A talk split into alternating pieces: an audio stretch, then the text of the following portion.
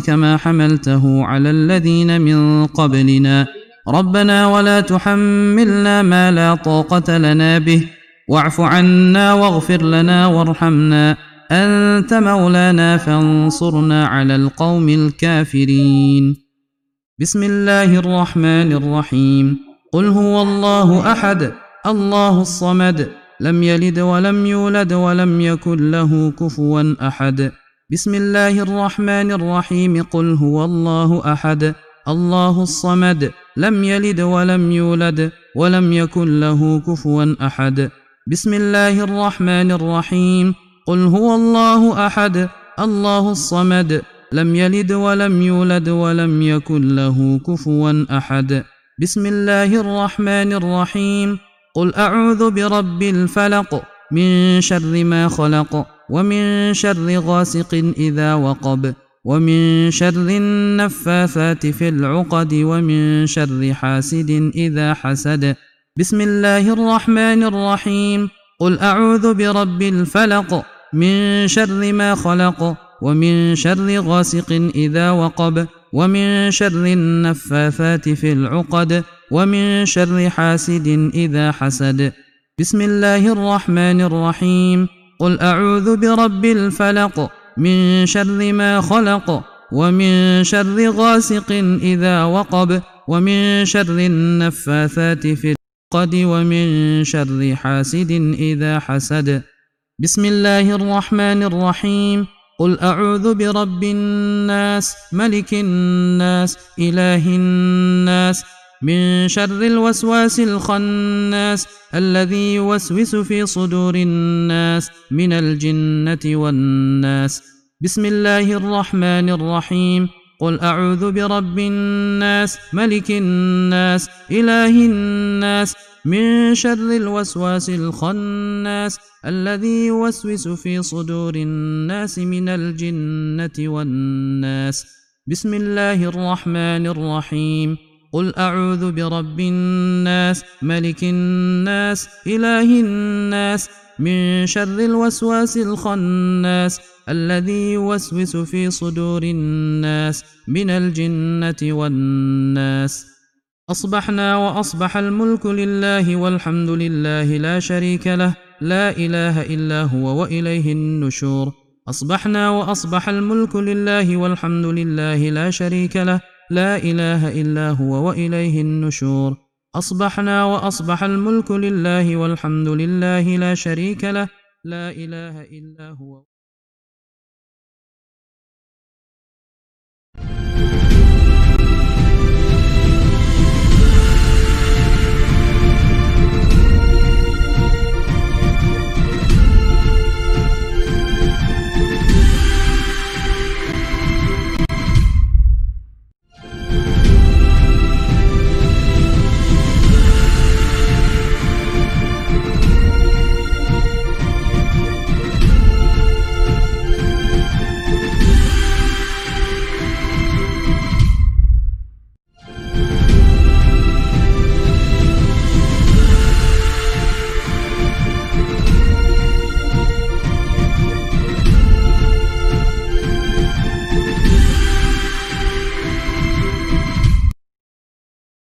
Bismillahirrahmanirrahim. Assalamualaikum warahmatullahi wabarakatuh.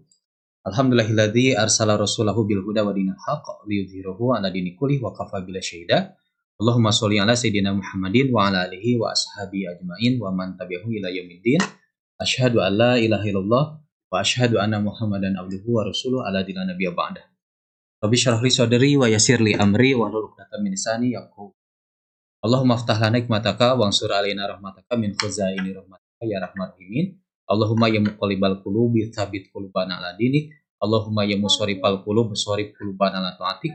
Rabbana la tuzigh qulubana ba'da idh hadaitana wa hab lana min ladunka rahmatan innaka antal Allahumma khtim lana bil iman Allahumma khtim lana bil islam Allahumma khtim lana bi husnil khatimah. Rabbana zidna ilman warzuqna fahman bi rahmatika ya arhamar Alhamdulillah eh, segala puji serta syukur hanya milik Allah dan bagi Allah atas limpahan karunia nikmat yang telah Allah berikan kepada kita semua, terutama nikmat iman dan Islam, sehingga kita bisa bertemu kembali di program ngaji subuh ini ya, insya Allah. Mudah-mudahan apa yang kita lakukan di setiap kesempatan pada subuh ini senantiasa dikaruniakan keikhlasan, kesabaran, dan keistiqomahan. Salawat serta salam semoga tetap tercurah tetap tercurah kepada baginda Nabi besar Muhammad Shallallahu Alaihi Wasallam. Alhamdulillah, eh, terima kasih yang sudah hadir menyimak stay tune di program ngaji subuh.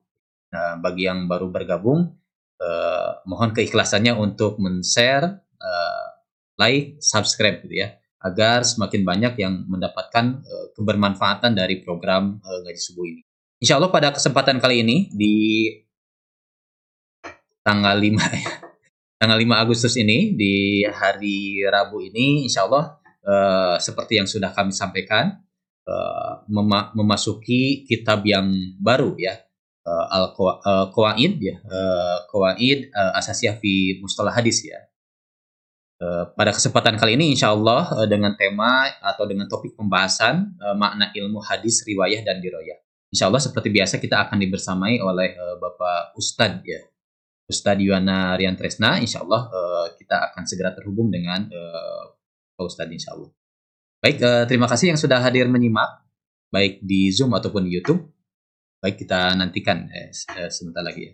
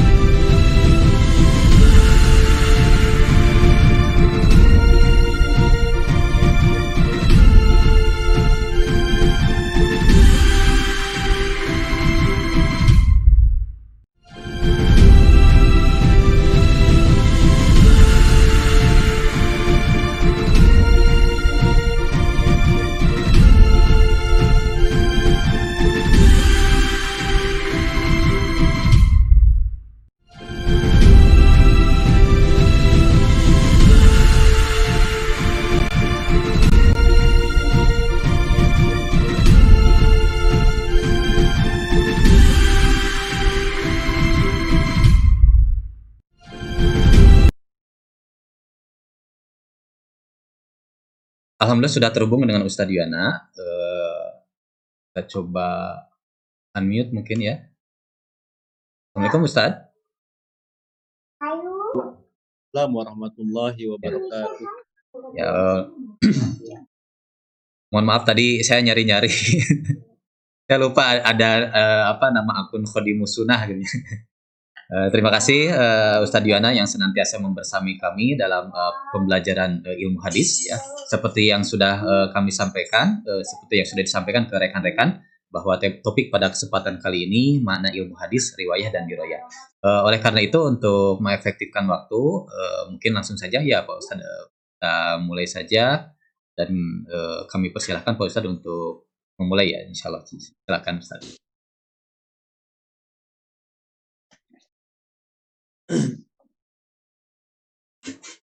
Bismillahirrahmanirrahim. Assalamualaikum warahmatullahi wabarakatuh.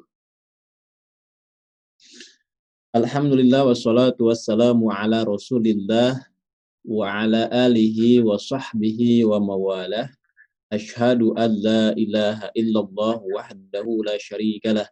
Muhammadan abduhu wa rasuluhu alladhi la nabiyya wa la rasula ba'dah.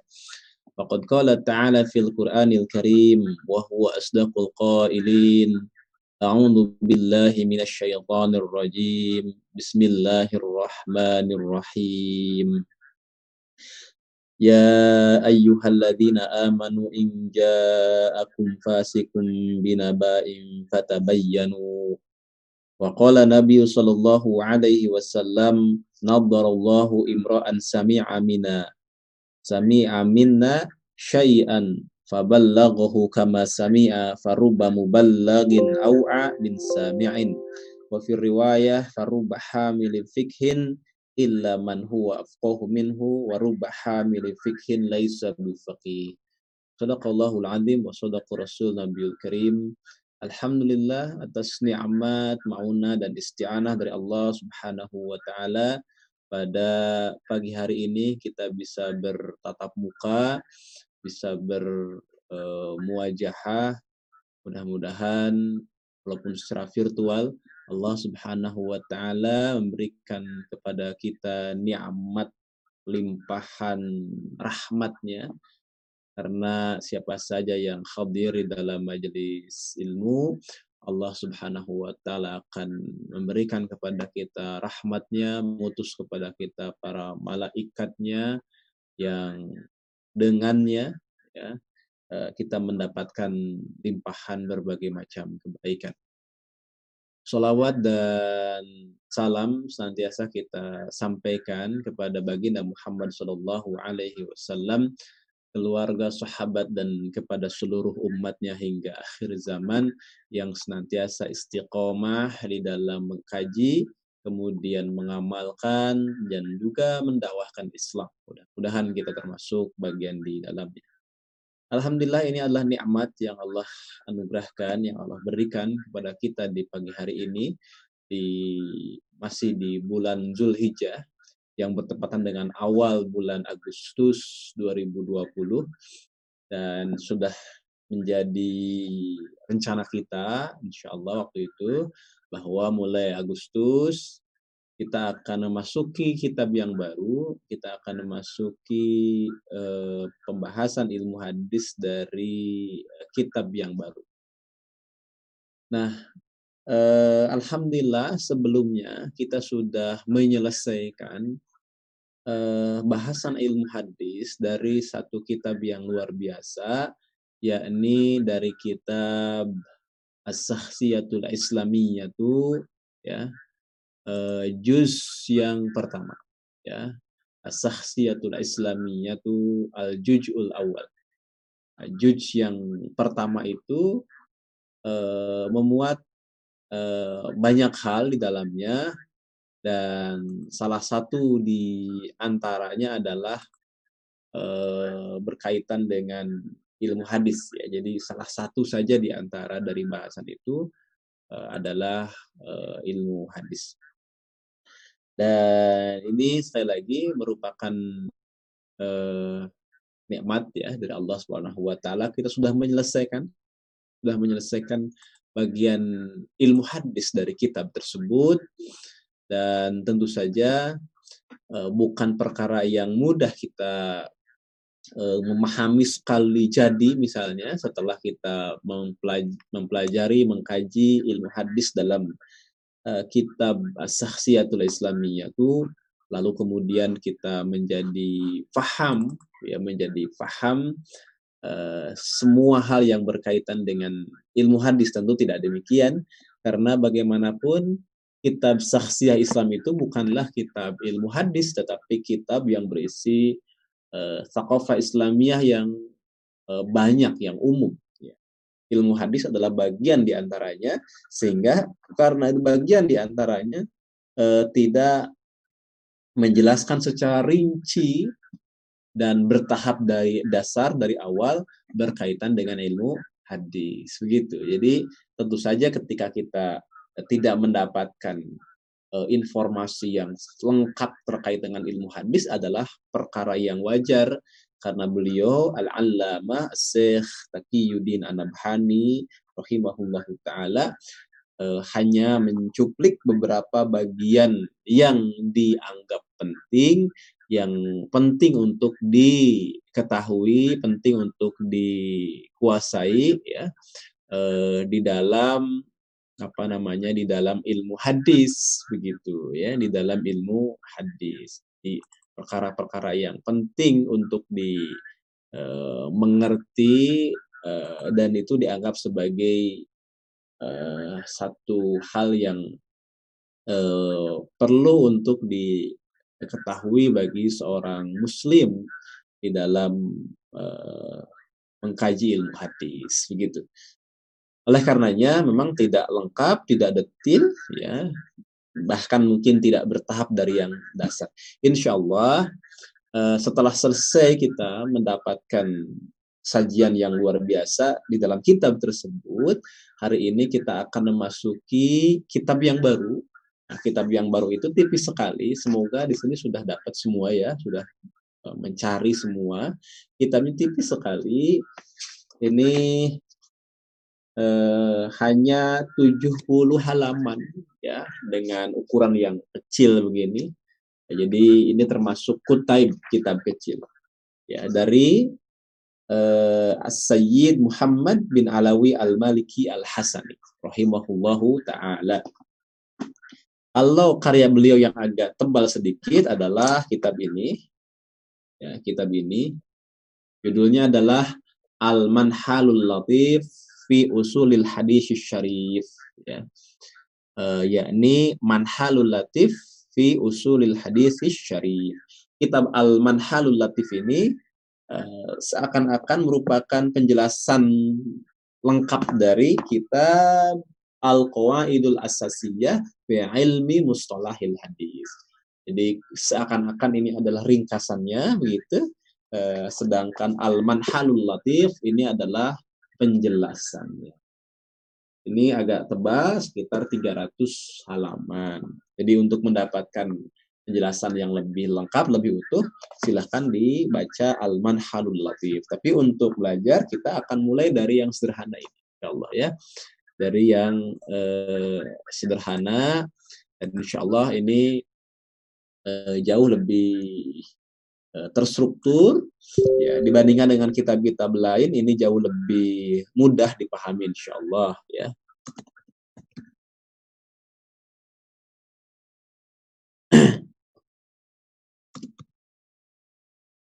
Baik, silahkan kita tampilkan dulu bagi yang belum punya kitabnya kita tampilkan dulu. PDF-nya sudah kami kirim ke uh, Ustaz Supriyadi ya. Ya. Mudah-mudahan juga sudah dikirim ke para peserta di grupnya sehingga masing-masing bisa melihat ya. Masing-masing bisa melihat. Masing-masing bisa mempelajari juga ya. Jadi tidak harus menunggu hari Rabu, tapi bisa eh, apa tuh mempelajari ya, bisa mempelajari oh, mutolaah, murojaah, insya Allah itu akan jauh lebih eh, memberikan kepada kita eh, apa? Oh ya sebentar sebentar, ini lagi dibuka dulu ya Eh, memberikan kepada kita ya pengetahuan berkaitan dengan apa? Berkaitan dengan ilmu hadis ini, ya. Jadi insya Allah uh, dengan seringnya kita murojaah, mutolaah itu akan jauh mempercepat ya uh, pemahaman kita. Jadi silahkan Bapak Ibu, ikhwan, akhwat, hadirin yang dirahmati Allah Subhanahu Wa Taala untuk Eh, mendownload ya. Gampang sekali. Tulis saja al-qawaid al-asasiyah fi ilmi mustalahil hadis PDF nah, banyak itu ya. Banyak sekali. Itu uh, situs website yang menampilkan itu banyak sekali. Dan PDF-nya juga sudah kami kirimkan ke uh, Ustadz uh, Supriyadi dan mudah-mudahan bisa di-share juga ke uh, ikhwan semua, akhwat semua yang uh, hadir. Baik kita tampilkan. Ini kitabnya.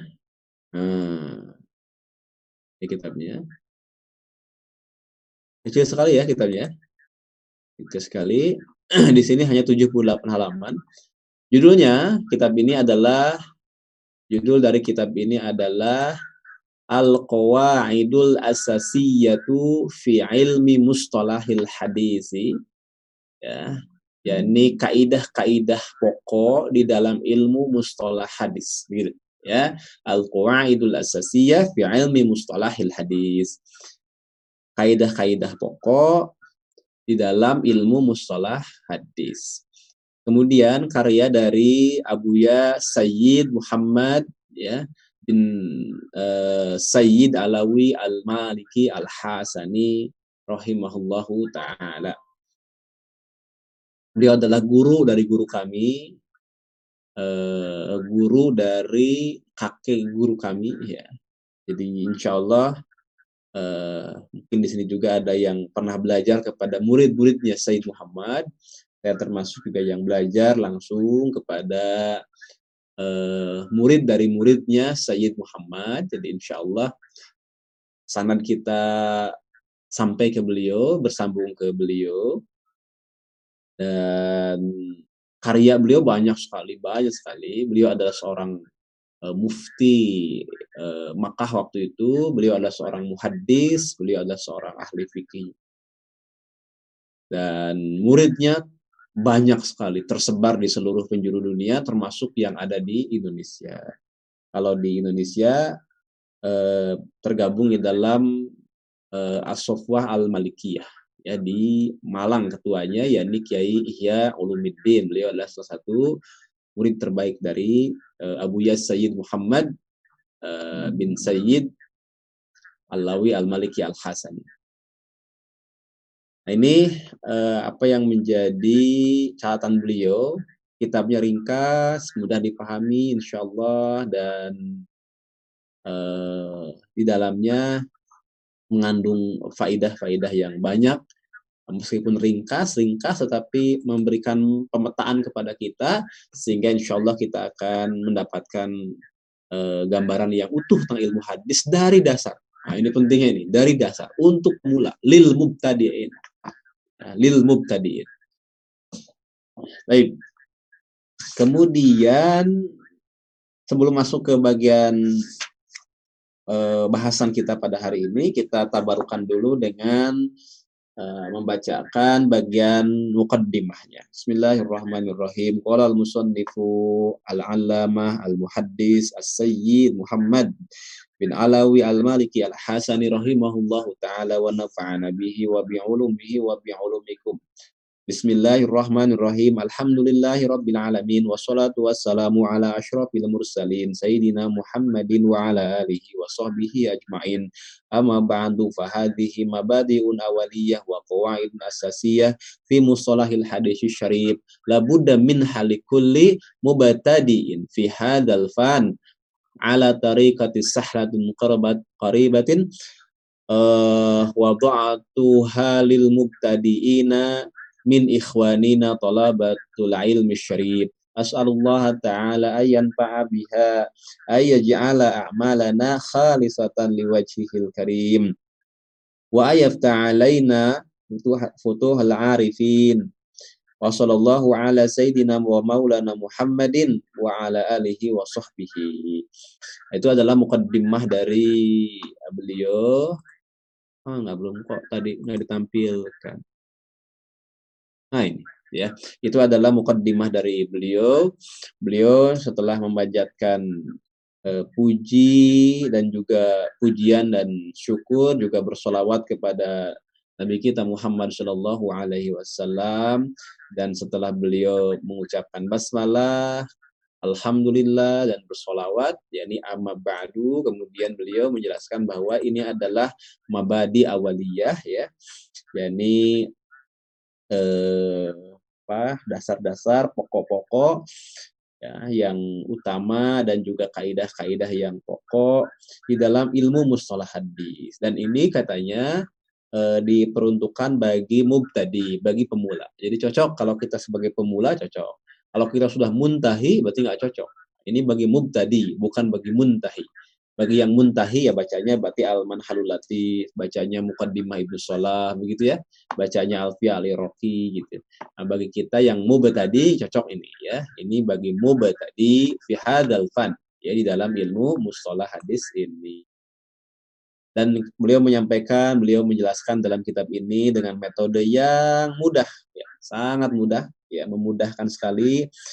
Eh, dan tentu saja eh, terakhir beliau eh, memohon atau berdoa kepada Allah Subhanahu Wa Taala untuk memberikan kemanfaatan, ya, dengan apa namanya dengan apa yang beliau tulis ini, ya dengan risalah ini, dan juga menjadikan aktivitas kita itu semata-mata ikhlas untuk mendapatkan ridho Allah Subhanahu wa taala.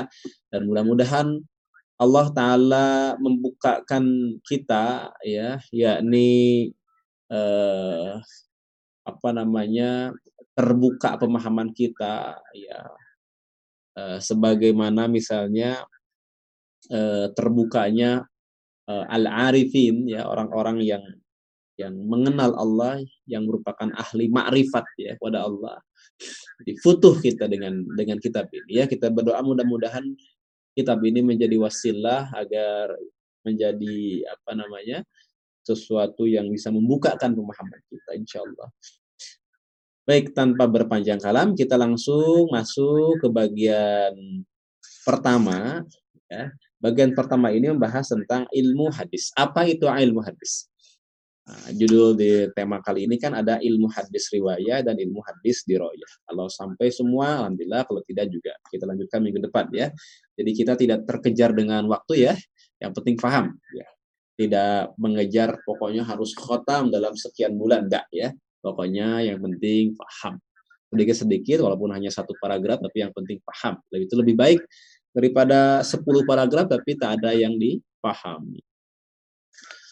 Beliau melanjutkan di dalam bab yang berikutnya, ini bab pertama, ya, setelah muqaddimah beliau menyampaikan ilmu hadis, ilmu hadis. Jadi beliau akan menjelaskan tentang ilmu hadis. Yutlaku ilmu hadisi ala ma'nayain. Jadi ilmu hadis itu eh, apa namanya dibagi menjadi dua makna. Ya. Ini ilmu hadis itu eh, di bagi menjadi dua makna atau disebutkan gitu ya atau dijelaskan atau didefinisikan ilmu hadis itu ke dalam dua makna. Nah, apa definisi pertama dan apa itu definisi dalam makna yang kedua? Beliau menjelaskan al-awwalu yang pertama annahu yutlaku ala nakli wa riwayati ma'udifa ila rasuli sallallahu alaihi wasallam au nakli ma'udifa ila sahabati awit tabi'in. Ini yang pertama ya.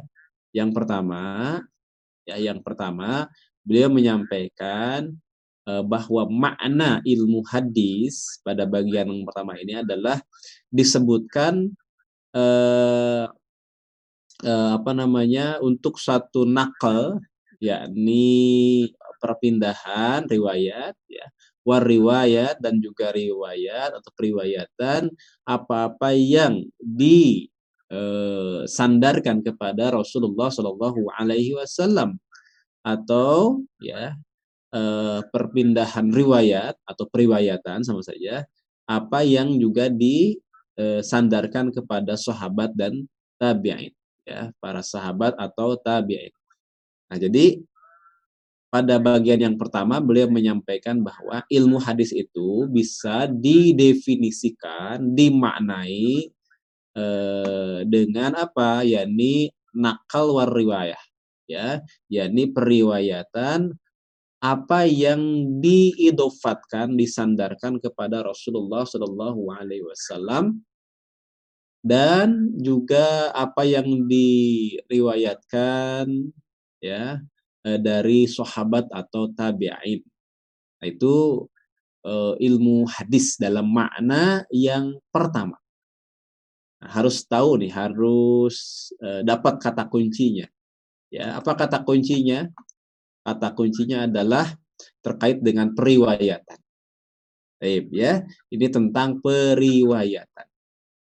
Jadi eh, periwayatan apa yang didasarkan atau disandarkan kepada Nabi Muhammad Shallallahu Alaihi Wasallam. Ya, apa yang disandarkan kepada Nabi Muhammad Shallallahu Alaihi Wasallam. Itu ya insya Allah uh, dapat difahami ya.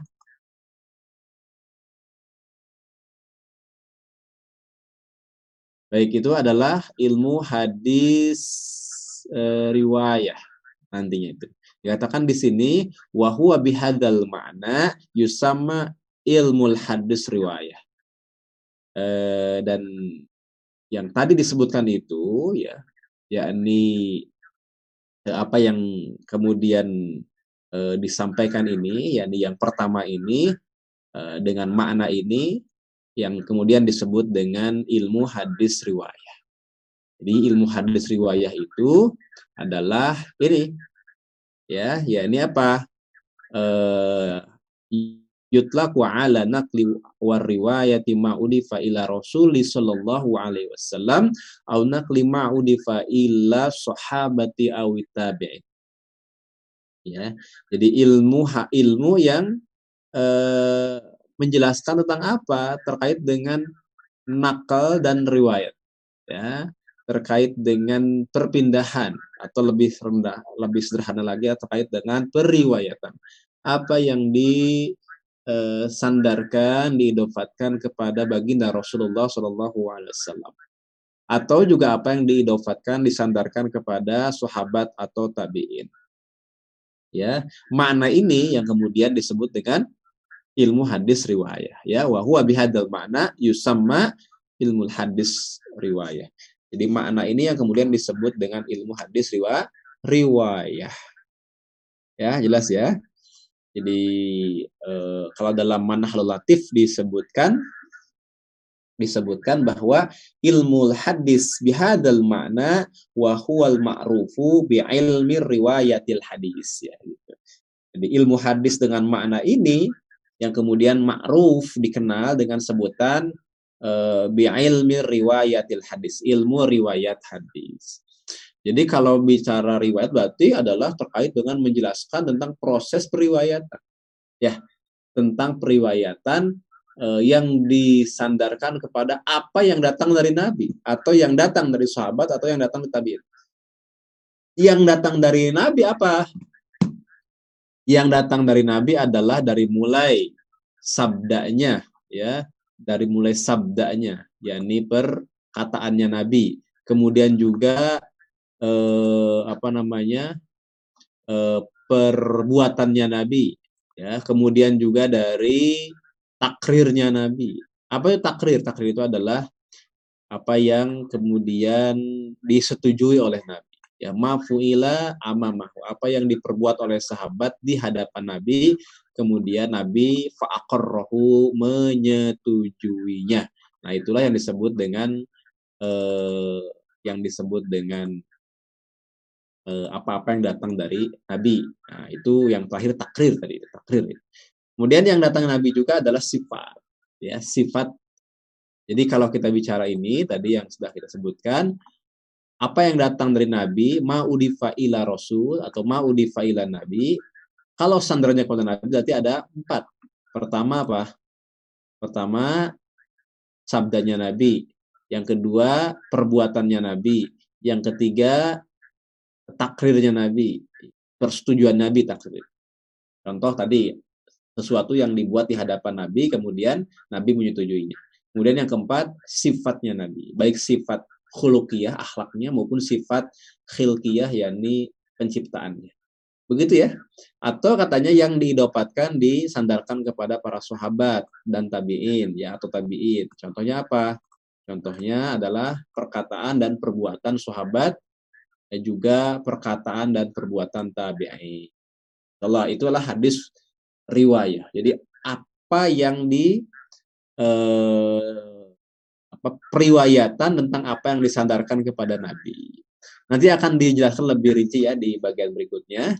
Berarti kalau begitu objek dari bahasan ilmu hadis riwayah adalah terkait dengan diri Rasulullah Shallallahu Alaihi Wasallam tentang diri Rasul dari sisi perkataan, perbuatan maupun takrir dan sifatnya Nabi. Begitu ya? Allah jelas. Kemudian yang kedua, tadi yang pertama sudah, sekarang yang kedua. Yang kedua, yang disebut dengan ilmu hadis itu apa? Beliau menyampaikan asani annahu yutlaqu ala tariqati ala tariqati awil manhajil lati uttubi'a fi kaifiyati ittisalil ahadisi min haisu ahwalu ruwatiha dabatan wa adalatan. Wa min haisu ahwalu sanadi ittisalan wa inqita'an. Ya. Jadi dia menyampaikan makna ilmu hadis yang kedua jenis yang kedua itu adalah dimaksudkan kepada tariqah metode atau manhaj ya jalan sama ya metode atau jalan eh, yang eh, di apa namanya yang dirujuk begitu di dalam tata cara eh, apa ketersambungan hadis ya. Ini di dalam kaifiyah ya uh, itisol hadis yakni ketersambungan hadis itisol hadis berarti ketersambungan hadis-hadis dari sisi ya ahwal ahwal itu adalah kondisi ruwatiha para rawinya. Apakah rawi itu dobaton dobit wa adalatan dan adil? Sekali lagi, ilmu yang eh, jenis yang kedua, ilmu hadis jenis yang kedua adalah ilmu hadis yang kemudian dijadikan pijakan dalam mengetahui kaifiyah tata cara itisol hadis ya. Bersambung tidaknya hadis ya atau ketersambungan suatu ha, hadis. Dari sisi kondisi rawinya apakah rawinya itu adil atau dobit ya dobit dan juga ataukah adil. Dan juga apa? Wamin haisu ahwalus sanad dan juga dari sisi kondisi sanad apakah sanadnya ittisolan tersambung au kitoan atau terputus Oh, berarti di sini sudah berbicara tentang rawi, berbicara tentang sanad, ya. Bahkan nanti berbicara tentang apa? berbicara tentang isi dari hadis. Ya. Wa ilmul hadisi bihadal makna uh, huwal ma'rufu bi ilmil hadisi diroyah. Ilmu hadis dengan makna ini yang kemudian ma'ruf dikenal dengan sebutan ilmu hadis diroyah. Begitu ya. Jadi kalau begitu berarti ilmu hadis diroyah itu ilmu yang menjelaskan diterima atau ditolaknya hadis. Begitu ya diterima atau ditolaknya hadis. Gampang sekali. Jadi kalau sudah berbicara tentang apakah eh, kajian ini berkaitan dengan ditolak atau diterimanya hadis, nah ini ya. Ditolak atau diterimanya hadis, eh, ditolak atau diterimanya seorang rawi, ditolak atau diterimanya sanad hadis, ah itu sudah bicara di roya, di roya.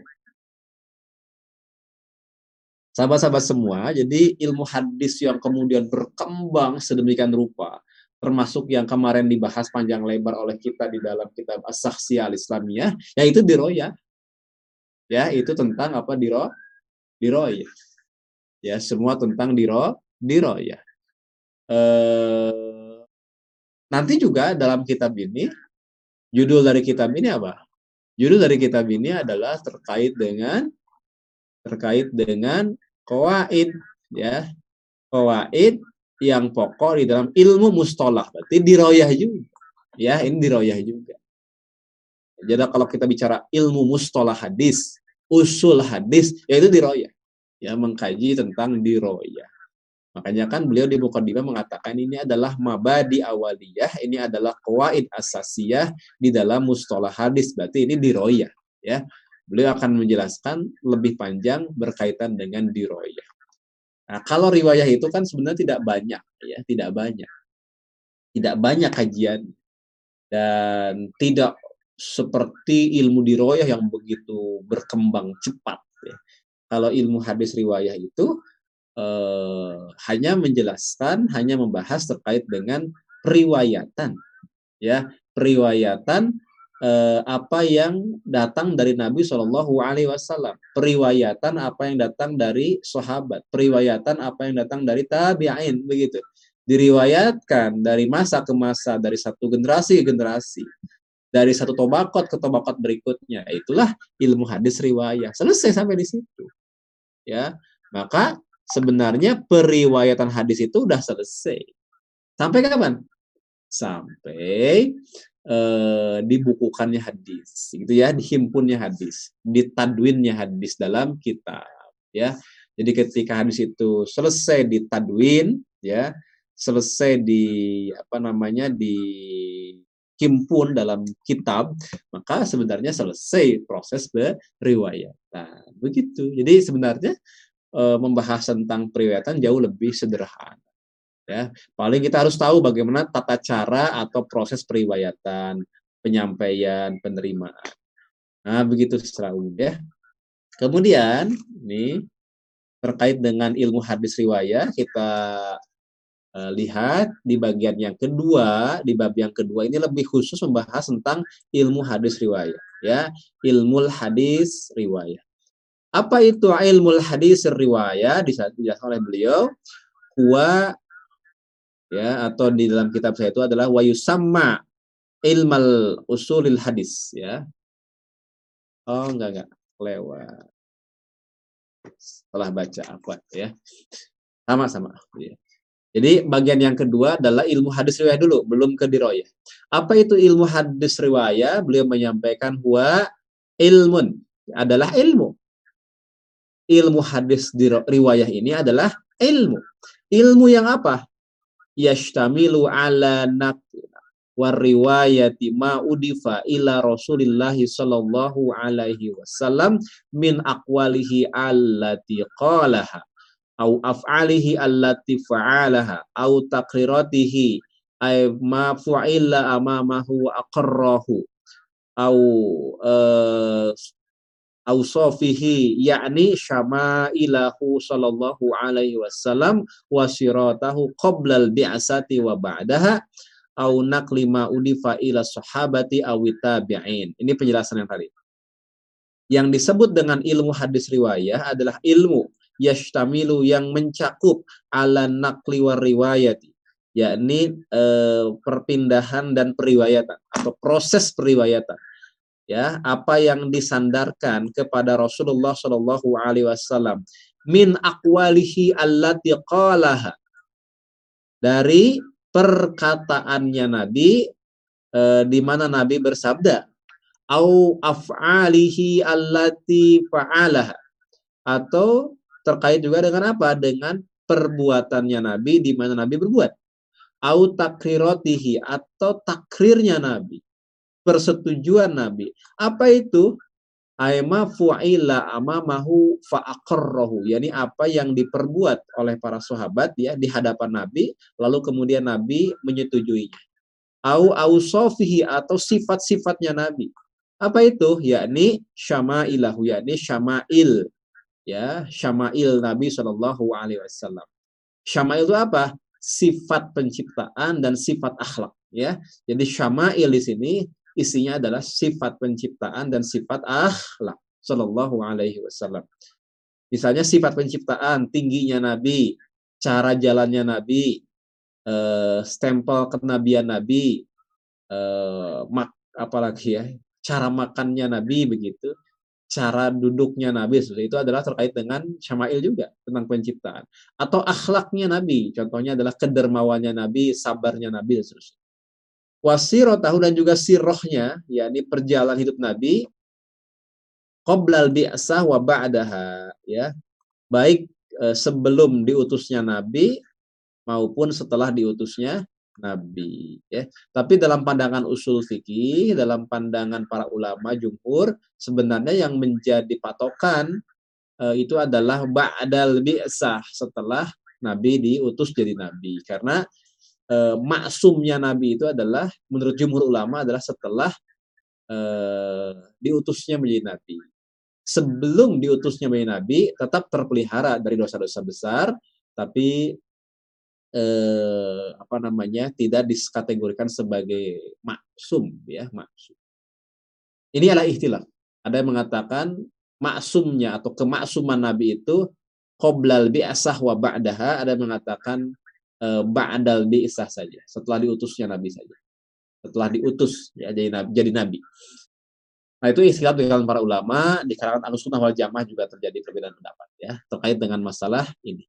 Baik, kita fokuskan saja bahwa yang disebut dengan riwayat itu adalah apa yang eh, disabdakan oleh Nabi, di mana Nabi itu bersabda terkait juga dengan afalnya Nabi, ya atau perbuatannya Nabi di mana Nabi itu berbuat kemudian terkait juga dengan takrirnya Nabi persetujuan Nabi di mana Nabi itu menyetujui perilaku sahabat atau terkait dengan sifat-sifat ya baik syama'il maupun sirah. Syama'il itu adalah sifat akhlak dan sifat penciptaan kalau sirah itu adalah apa? Perjalanan hidup Nabi Shallallahu atau katanya aunak lima udifa ila sahabati awit tabi'in. Atau apa yang disandarkan kepada siapa? Sahabat dan juga kepada tabi'in. Ya sahabat dan ta tabi'in. Baik. Pertanyaan berikutnya jadi apa objek bahasan ilmu hadis riwayah ini jawabannya. Wa maudu'uhu maudhu atau objek dari bahasan ilmu hadis riwayah adalah zatu Rasulullah sallallahu alaihi wasallam min haisul aqwalu wal, wal af'alu wat takrirat yakni tentang diri Rasulullah sallallahu alaihi wasallam. Dari sisi apa? Perkataannya perbuatannya dan takrirnya. Sekali lagi berbicara ilmu hadis riwayah itu berbicara tentang diri Rasulullah dari sisi perkataannya, perbuatannya, dan takrirnya yang kemudian diriwayatkan. Jadi bukan berbicara diterima atau ditolaknya. Kalau sudah bicara ini terima atau ditolak riwayatnya, itu sudah bicara tentang diroyah. Kemudian eh, berikutnya adalah faidatuhu, faidah dari belajar ilmu hadis riwayah atau manfaatnya adalah al-inayatu bihifdis sunnatin nabawiyah wa ma'rifatuha wa nashruha bainal muslimina wa fi dzalika faidatu baqaiha wa adami indirasiha. Jadi kata beliau faidah atau manfaat kita belajar ilmu hadis riwayah adalah eh, adanya inayah ya kepedulian kita untuk eh, apa namanya terkait dengan terjaganya sunnah nabawiyah. Uh, ya, ala ya. Uh, terkait dengan apa? Bihifzi sunnatin nabawi. Ya, dengan penjagaan uh, sunnah nabawiyah. Karena bagaimanapun periwayatan itu adalah proses menjaga sunnah nabawiyah. Maka dengan kita belajar ilmu hadis riwayah, maka akan muncul rasa tanggung jawab, rasa peduli uh, bagi kita uh, menjaga sunnah nabawiyah begitu. Proses periwayatan dari mulai sahabat, tabiin, tabi tabiin, menjaga betul apa yang dikatakan oleh Nabi itu kan bagian dari bagian dari penjagaan pada sunnah nabawiyah. Kemudian wa ma'rifatuha mempelajarinya, wa, wa nashruha kemudian menyebarkannya bainal muslimina di antara kaum muslimin. Dan ini kata dikatakan oleh beliau yang demikian itu adalah kemanfaatan atau faidah yang tetap begitu ya eh, dan apa namanya tidak eh, hilang ya. Wa adami indirosih dan tidak lenyap tidak hilang. Nah, inilah eh, faidah dari kita belajar ilmu hadis riwayah. Jadi muncul tanggung jawab muncul rasa rasa apa namanya kepedulian muncul sense of belonging ya rasa memiliki. Terkait dengan apa penjagaan sunnah nabawiyah. Betapa para ulama zaman dulu dari masa ke masa betul-betul menjaga amanah ini e, meriwayatkan hadis dari mulai sahabat ke sahabat yang junior ke tabiin, tabiin jun, dari tabiin senior, tengah kemudian ke junior, tabi tabiin juga dari yang senior, tengah dan junior. Terakhir adalah wadi'nya. Wadi itu adalah peletak dasarnya, penemunya ya, peletak dasar ilmu ini wadi'uhu penemu atau peletak dasar ilmu ini adalah siapa? Muhammad Muhammad banu Muslimin. Ya, Muhammad bin Muslim bin Ubaidillah bin Abdullah bin Syihabin Az-Zuhri. Jadi penemu atau peletak dasar dari ilmu hadis riwayah ini adalah Muhammad bin Muslim bin Ubaidillah bin Abdullah bin Syihab Az-Zuhri. Jadi Ibnu Syihab Az-Zuhri. Kita mengenalnya dengan Ibnu Syihab Az-Zuhri. Beliau hidup pada abad kedua Hijriah. Beliau wafat tahun 1250 125 eh, Hijriah. Eh, tahun 125 Hijriah. Jadi beliau berarti hidup pada abad kedua Hijriah. Uh, beliau hidup pada zaman siapa? Wa fi khilafati Sayyidina uh, Umar bin Umar bin Abdul Aziz ya. Jadi pada masa khilafah Umar bin Abdul Aziz uh, innahu awwalu man dawwanahu wa jama'ahu bi amril khalifatir rasyid ya. Jadi beliau adalah katanya orang yang pertama kali dawwanahu mendiwan yakni menyusun. Beliau adalah orang yang pertama kali menyusun wajah ma'ahu dan menghimpun ya, menghimpun hadis tentu saja bi amril khalifah e, karena perintah dari khalifah ar-rasyid yang rasyid yakni siapa? yakni yakni e, Sayyidina Umar bin Abdul Aziz. Jadi Umar bin Abdul Aziz. Jadi beliau diperintahkan oleh khalifah yang rasyid yakni Sayyidina Umar bin Abdul Aziz untuk dawana dan tadi jama' ya. Dawanahu wa jama'ahu. Beliau adalah uh, orang yang pertama katanya. Ya, innahu awwalu min uh, man dawanahu wa jama'ahu. Beliaulah Ibnu Syihab Az-Zuhri yang pertama kali menghimpun dan juga menyusun ya eh, berbagai macam periwayatan atas perintah siapa? Atas perintah Umar bin Abdul Aziz. Fa innahu kataba ila ahlil afaq ya. Dan eh, sesungguhnya eh, telah menulis kepada siapa? Kepada ahli afaq, kepada negeri-negeri ya. Di kepada negeri-negeri yang kemudian dibawa kekuasaan dari Umar bin Abdul Aziz ya. Kemudian beliau juga menyampaikan uh, ana intidharu makana min hadisi Rasulullah sallallahu alaihi wasallam au sunatihi faktubuhu katanya ya. Uh, fa inni khiftu durusal ilmi wa dhahabal ulama. Nah itu. Jadi uh, surat yang beliau tulis ya fa innahu kataba ila ahlil afaq sungguhnya beliau ya dia menulis kepada ahlil afaq kepada penduduk di negeri-negeri yakni itu ya perhatikanlah kata beliau e, maka namin hadis Rasulullah ya perhatikanlah kata beliau e, hadis Rasulullah Shallallahu Alaihi Wasallam atau sunnahnya. Udah gitu apa? Faktubuhu maka tulislah ya. Fa ini khiftu karena sesungguhnya aku khawatir katanya apa? Duru salah ilmi hilangnya ilmu wadhahabal ulama dan juga meninggalnya para ulama. Jadi khawatir dengan hilangnya ilmu dan e, meninggalnya para ulama. Dan kemudian permintaan dari beliau, perintah dari beliau ini direspon oleh Ibnu Syihab Az-Zuhri maka beliaulah yang disebut-sebut sebagai peletak dasar wadi' dari ilmu hadis riwayah. Tapi barangkali cukup sampai di sini dulu ya untuk diroyahnya insya Allah minggu depan. Ini diroyahnya. Jadi sahabat-sahabat semua, pemirsa eh, ngaji subuh yang dirahmati Allah Subhanahu wa taala. Berarti kalau kita sedang berbicara ilmu hadis riwayah, itu sedang berbicara tentang proses periwayatan, proses perpindahan, proses transmisi dari satu generasi ke generasi. Apa yang ditransmisikan, apa yang dipindahkan, apa yang diriwayatkan ini?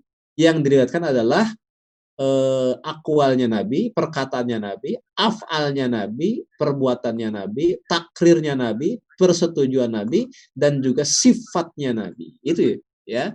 Kemudian diriwayatkan dari generasi ke generasi. Oleh karena itu, objek dari bahasan ilmu hadis riwayah adalah zatul Rasulullah sallallahu alaihi wasallam, diri Rasul dari sisi perkataan, perbuatan, takrir dan sifat ya. Ditambahkan di sini. Uh, wa takrirati wa apa namanya? uh, ausofihi ya, ausof ini sifat-sifat Nabi. Ya, jadi sifat-sifat Nabi juga masuk dalam bahasan maudhu atau objek dari ilmu hadis riwayah. Nah, itu ya bahasan dari ilmu hadis riwayah. Kita belum berbicara apa? Ini bagaimana terputus tidak sanadnya? Apakah rawinya adil ataukah tidak? Apakah ada rawi yang fasik atau tidak? Diterima atau ditolak riwayatnya? Itu nanti bicaranya di royah kalau itu. Ya, ilmu hadis di royah. Maka nanti ilmu hadis di royah itu adalah ilmu hadis yang berkaitan dengan ini yang berkaitan dengan diterima atau ditolaknya suatu hadis. Tuh, mengkaji mata, nantinya mengkaji sanad ya dan seterusnya. Maka nanti bicara ilmu hadis riwayat itu adalah terkait dengan para periwayat yang diriwayatkan min haisul qabulu waraddu. Dari sini diterima ditolaknya. Itu nanti itu. Ilmu hadis diroyah, mengkaji. Ini diterima atau ditolak ya periwayatannya. rawinya rawi yang adil tidak terputus tidak nih riwayatnya nah itu nanti di diroyah sekarang kita baru membahas tentang ilmu hadis riwayat kalau bertahap ya mudah-mudahan dapat dipahami kalau ada yang disampaikan silahkan nanti kita coba respon beberapa pertanyaan yang masuk Barakallahu Assalamualaikum warahmatullahi wabarakatuh.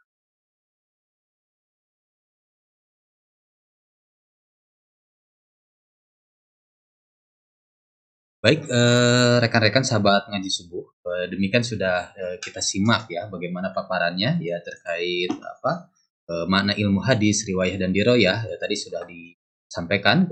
kemudian jika ada yang ingin disampaikan, ingin ditanyakan, silahkan dituliskan di kolom komentar YouTube ataupun di Zoom ya. beberapa sudah ada yang bertanya, namun tadi kemudian Ustadz sendiri sudah ternyata sudah terjelaskan sendiri gitu ya uh, tadi sudah uh, kita coba lihat mungkin pertanyaan di YouTube mungkin ya. Baik. Dari siapa? Nah, ini ada pertanyaan ini. Uh, nama akunnya Bandung Kulon Bersyariah. Ya. Kita lihat. Hanya uh, pandangan Ustadz ya terkait ada kelompok riwayat ada kelompok riwayat hadis mencari riwayat hadis langsung dari ulama hadis yang ada di dunia. Mohon pendapatnya Ustaz. Bagaimana katanya? Ya, saya juga kurang paham uh, sebetulnya Mbak, uh, tapi Apa, mungkin Ustaz uh, memahami ya. Ini saya bacakan saja. Uh, pertanyaan beliau, bagaimana pandangan Ustaz terkait ada kelompok riwayat hadis mencari riwayat hadis langsung dari ulama hadis yang ada di dunia? Mohon pendapatnya Ustaz. Jazakallah. Oh iya. Nah, itu bagus itu. Kita juga harus begitu. Ya, kita harus mencari riwayat-riwayat hadis. Uh, jadi terus mer, mer, meriwayat apa namanya ter, terlibat secara aktif kita juga untuk terus uh, mempertahankan silsilah keberkahan ini. Kan saya sudah jelaskan bahwa proses periwayatan hadis itu sudah berakhir kan? Kapan berakhirnya? Berakhirnya ketika sudah ditadwinnya hadis sudah dibukukannya hadis di dalam kitab-kitab ya dalam kitab-kitab dari mulai Muwatta Malik misalnya Kutubus Sittah uh, kemudian Musnad Ahmad uh, dan juga kitab-kitab musonaf yang lain ya pokoknya ada puluhan kitab-kitab yang berkaitan dengan uh, kitab induk hadis dari kelompok sahih ada Sahih Bukhari, Sahih Muslim, Sahih Ibnu Huzaimah, Ibnu Hibban, Mustadrak Al-Hakim. Dari kelompok sunan banyak lah sunan.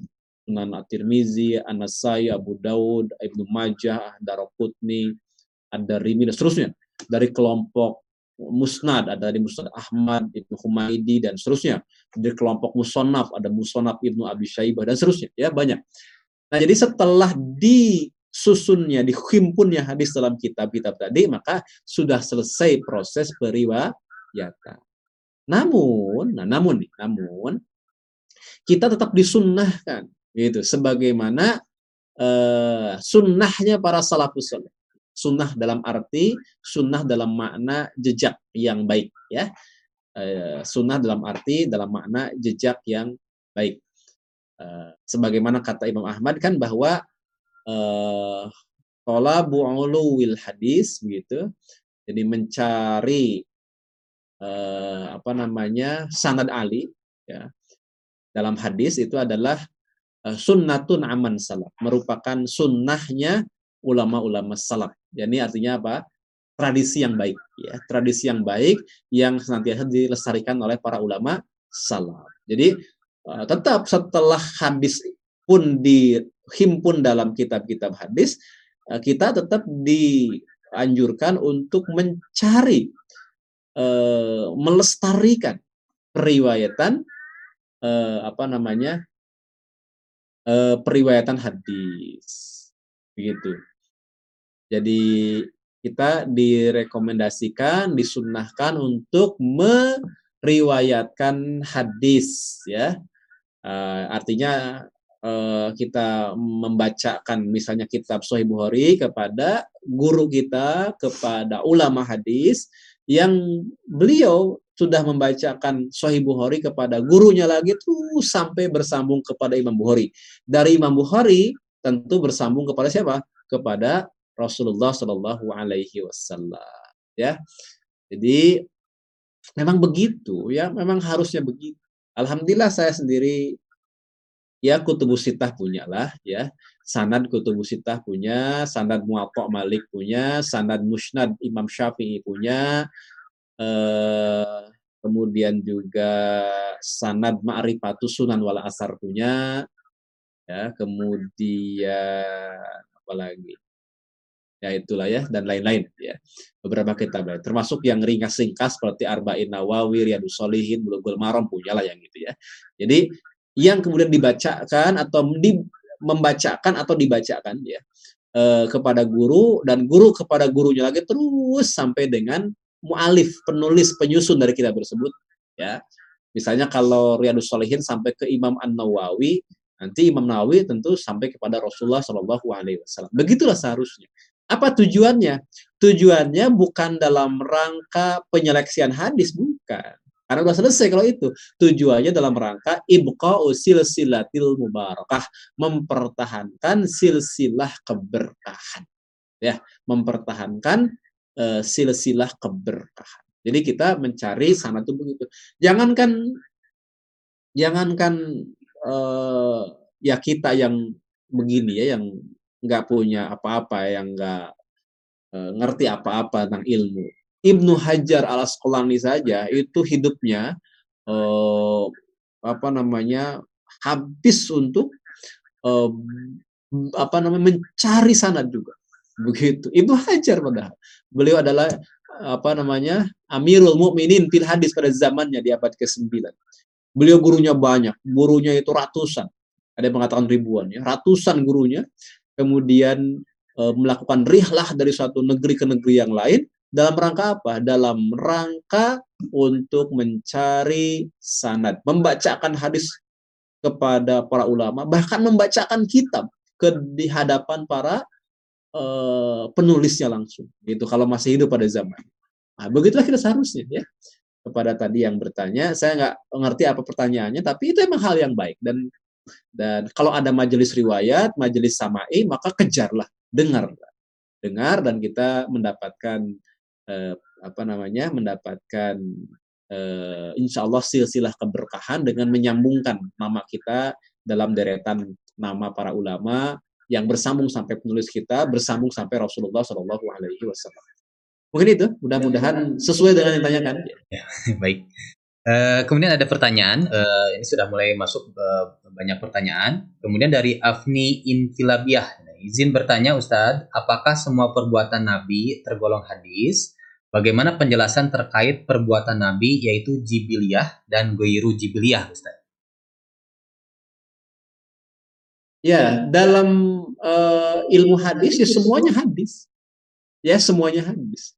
Menurut para ulama hadis, apa pun yang dikatakan Nabi, apa pun yang diperbuat Nabi, apa pun yang disetujui Nabi, apa pun sifatnya Nabi, begitu, sifatnya Nabi, akhlaknya misalnya, sifat Nabi penciptaannya, duduknya, jalannya tadi ya, kalau kita bicara tentang zibiliyah, ghairu zibiliyah, nanti masuk ke dalam misalnya uh, apa namanya uh, jalannya, kemudian makannya, tidurnya itu semuanya hadis.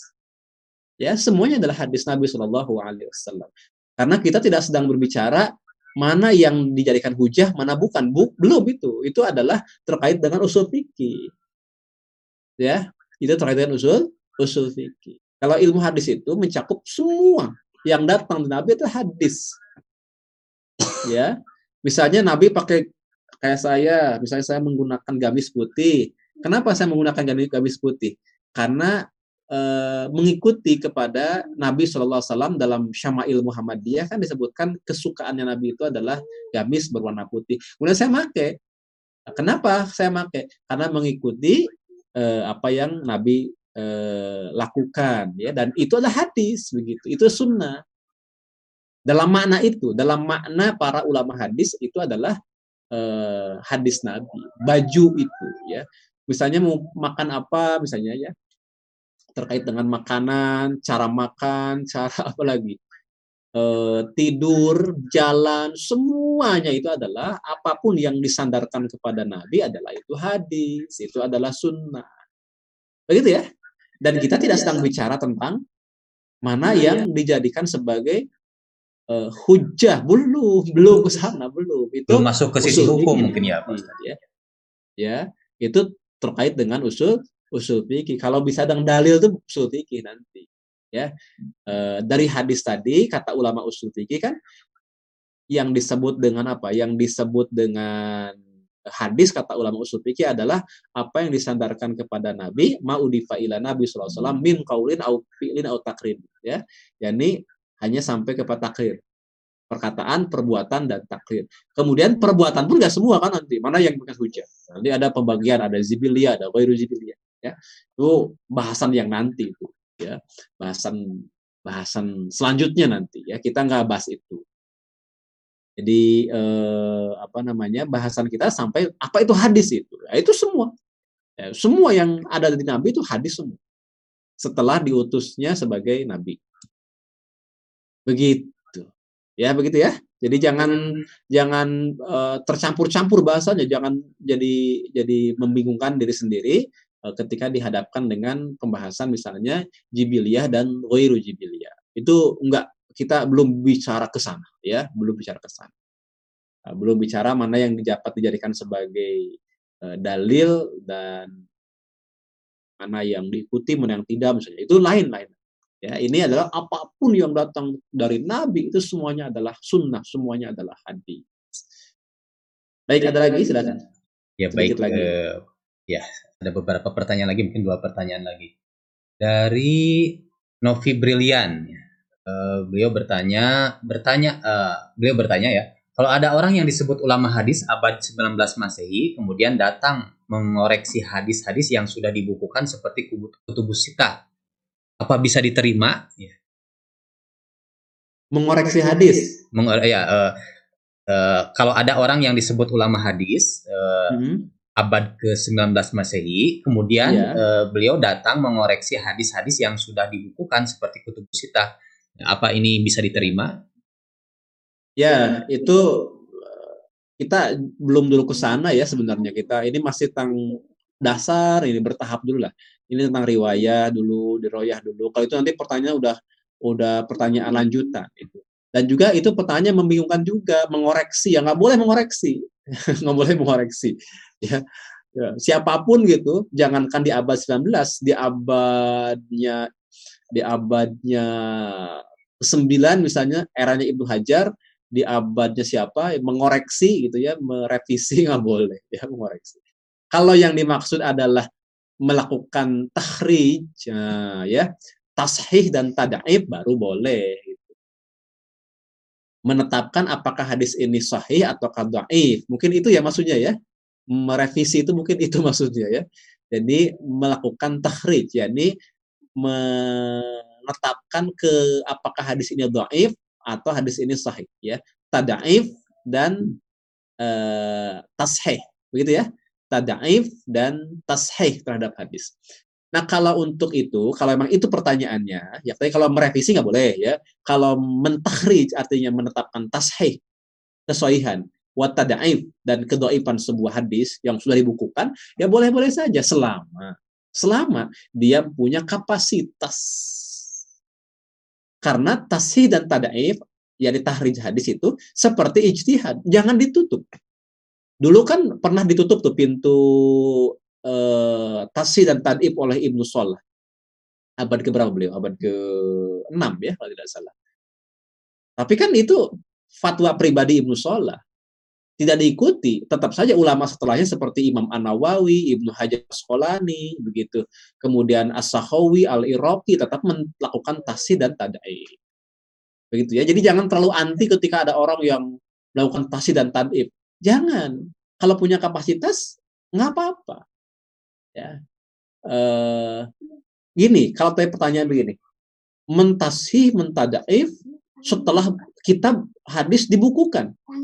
Lah, para ulama seperti Ibnu Hajar, Al-Iraqi ya, Ibnu Hajar Asqalani maksudnya, Al-Iraqi gurunya, uh, kemudian As-Sahawi murid, muridnya Ibnu Hajar, kemudian An-Nawawi, Imam Nawawi, Ibnu Solah, Imam Solah, Imam Asyuyuti, itu semua hidup setelah pembukuan hadis.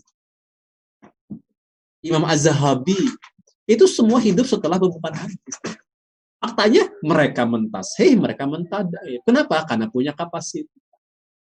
Begitu. Makanya pada zaman sekarang juga ada yang misalnya seperti Syekh Mamdu atau abad 19 ada misalnya Syekh Suaib Al-Arnaud, kemudian ada Syekh Ahmad Syakir, ya kalau sekarang misalnya ada Syekh Muhammad Awamah, itu adalah para ahli hadis yang hidup pada abad ke-19, abad ke-20, abad ke-21.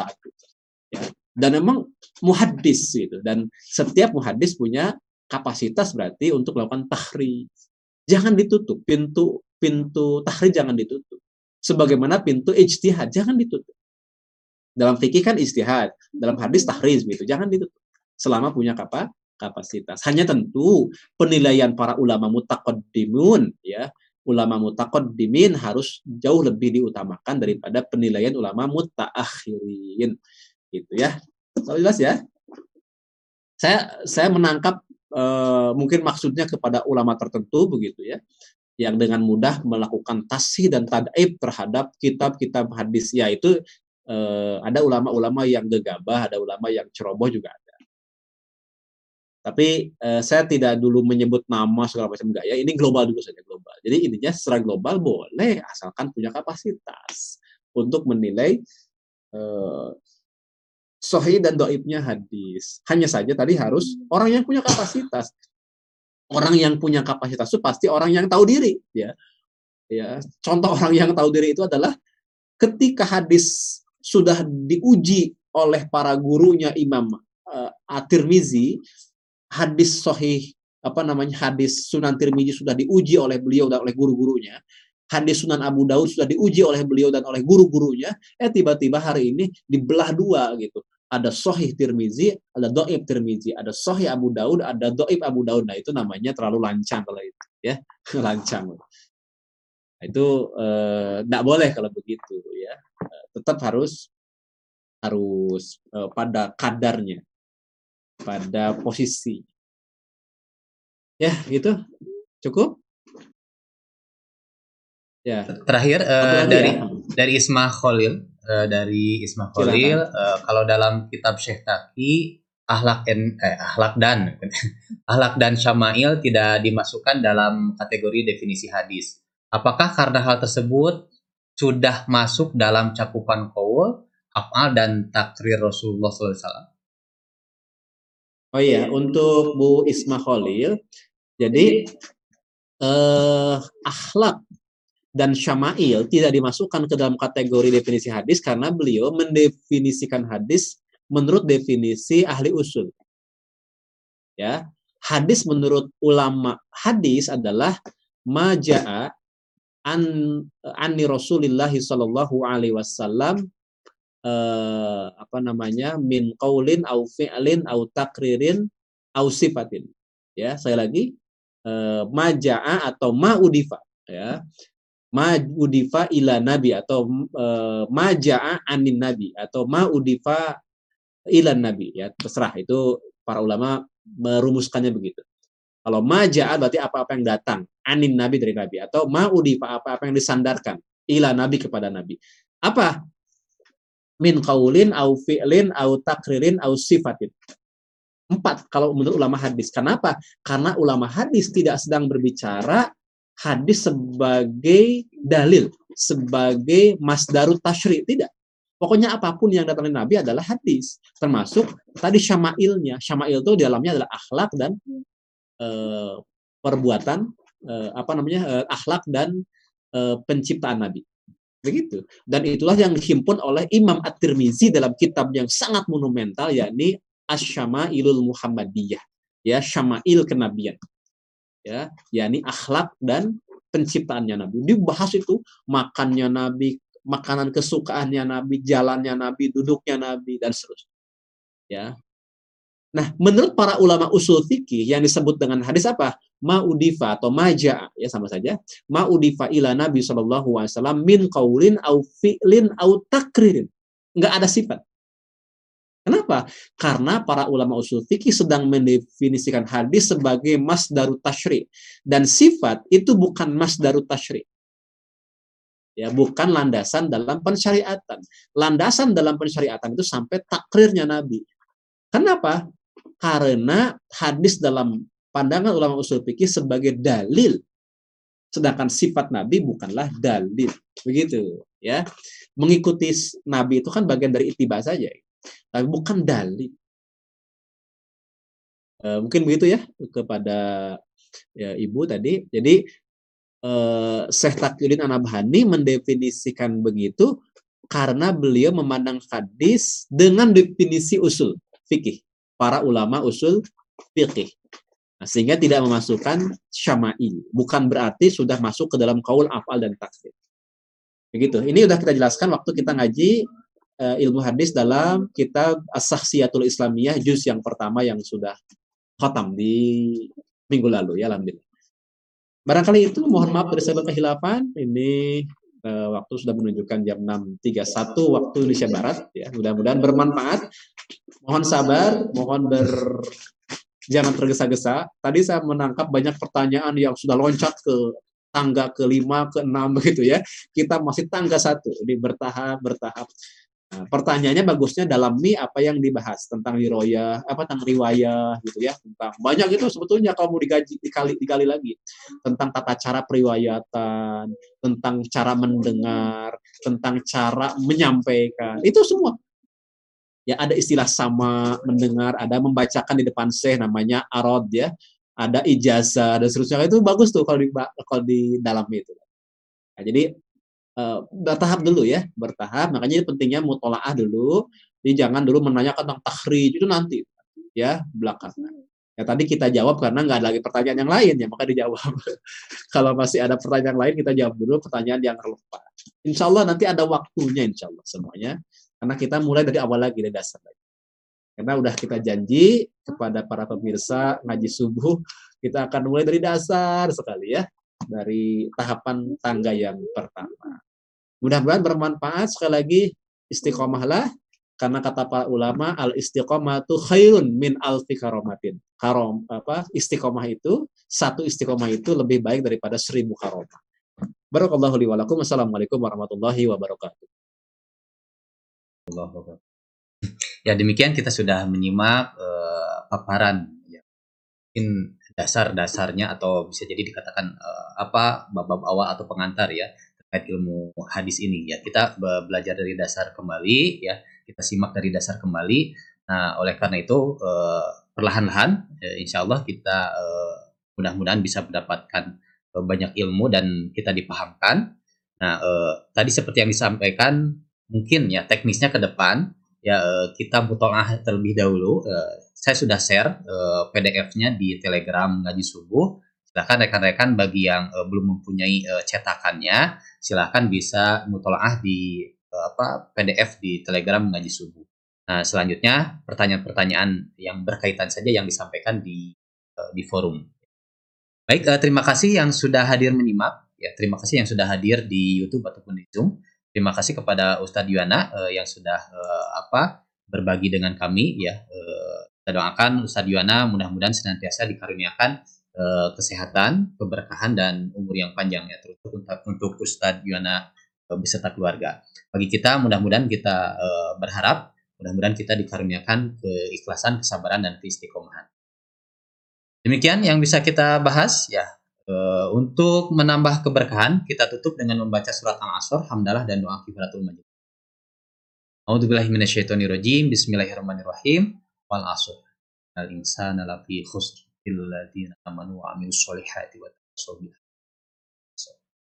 Alhamdulillahirabbil alamin. Subhanakallahumma wa bihamdika asyhadu an la ilaha illa anta astaghfiruka. Baik. Terima kasih atas kehadirannya. Mohon maaf jika ada kekurangan. Wassalamualaikum warahmatullahi wabarakatuh.